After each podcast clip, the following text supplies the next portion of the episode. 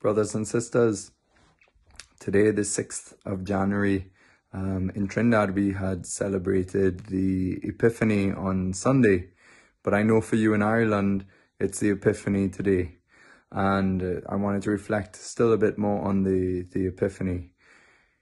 It's very interesting that um, I, I, we had a prior once in Dublin, Father Eddie Conamy, and he gave a beautiful homily one night um, at our holy hour, and he spoke about the sanctuary lamp being next to the tabernacle, which would be like the star um, that that always guides our presence, our eyes in the church to this tabernacle to know that Jesus is truly here, and and you know that that star, that that, that sanctuary lamp, that that light, um, reflects to us in a in a much deeper way uh, our faith. Uh, you know that our faith is a light, and it's an internal light. It's a uh, a light that is in the darkness in one sense, um, because we cannot see God face to face. Even when we look at the Blessed Sacrament, our faith tells us Jesus is looking at me, that Jesus is there, just as present as any other human being.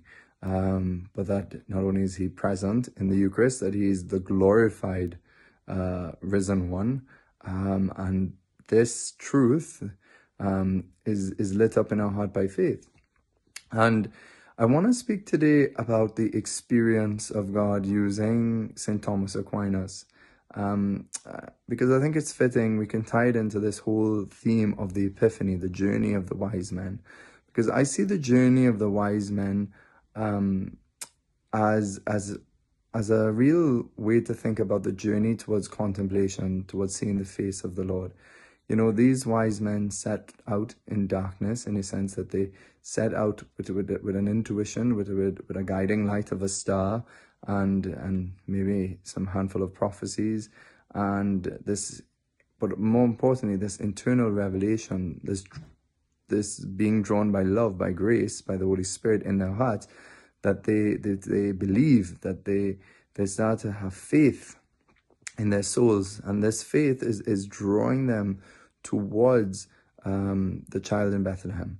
And they will have to make a journey without seeing, um, but believing. And, and this is much, very much the whole path to prayer life. That sometimes our prayer life can be very much like that. We set out of to pray and we set out with a firm conviction that if we stick at praying, we're going to discover uh, a king. We're going to discover a newborn. We're going to discover uh, an anointed one.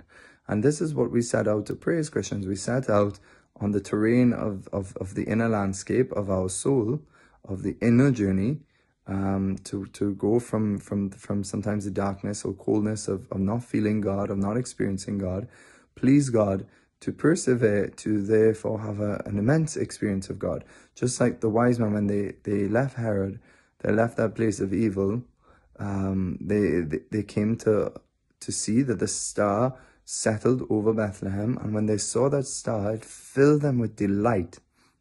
Now, here's where St. Thomas comes in, because St. Thomas Aquinas speaks about, you know, that, that the Christian, through the virtues of faith, hope, and love, will come to a profound experience, an experiential knowledge, loving knowledge, um, which is what faith is. It's it's a it's joined to charity. It's a loving knowledge of of God, a, a true experience where God reveals Himself in the depths of the soul. And, and the wise men are drawn there by Christ himself, pulling them by grace in their heart. And they get to come to see him face to face in the arms of Mary. And this is like a, a foreshadowing of all our earthly journeys that we will finally come to see in the next life and in heaven when we die and please God we're saved. And if we're saved, we, we could come to have this joy of seeing um, of seeing the face of Christ, uh, the one who loves us in a way that nobody loves us, who loves us infinitely. And so St. Thomas says that the gift of wisdom is a gift from the Holy Spirit, which which which perfects our faith and it is the gift that allows us to to to have a profound experience of God. It's a gift that we have to pray for to, to grow in because wisdom will allow us to taste God, taste and see that the Lord is good, the psalm says. And so it's our faith, like that star, it tells us that, that Christ is present, that Christ is here. And and so it fills us with delight. That faith then can fill us with profound delight when we learn to be let God purify us more and more in the, the whole journey of prayer. And that we will be filled at times in on our earthly life with, with, with joys that cannot be spoken in words. Um, we are filled with a peace that cannot be spoken in words. But of course, to reach this kind of deep joy and this deep peace, a journey must be made. Too sadly, too many people do not set out. They don't follow the star. They stay in darkness. They stay uh, in the back and they never get to meet the face of Christ, even in their soul and in prayer. So we ask the Lord to, to give us a gift of wisdom so that we could taste and see him deep in prayer and experience his bright light.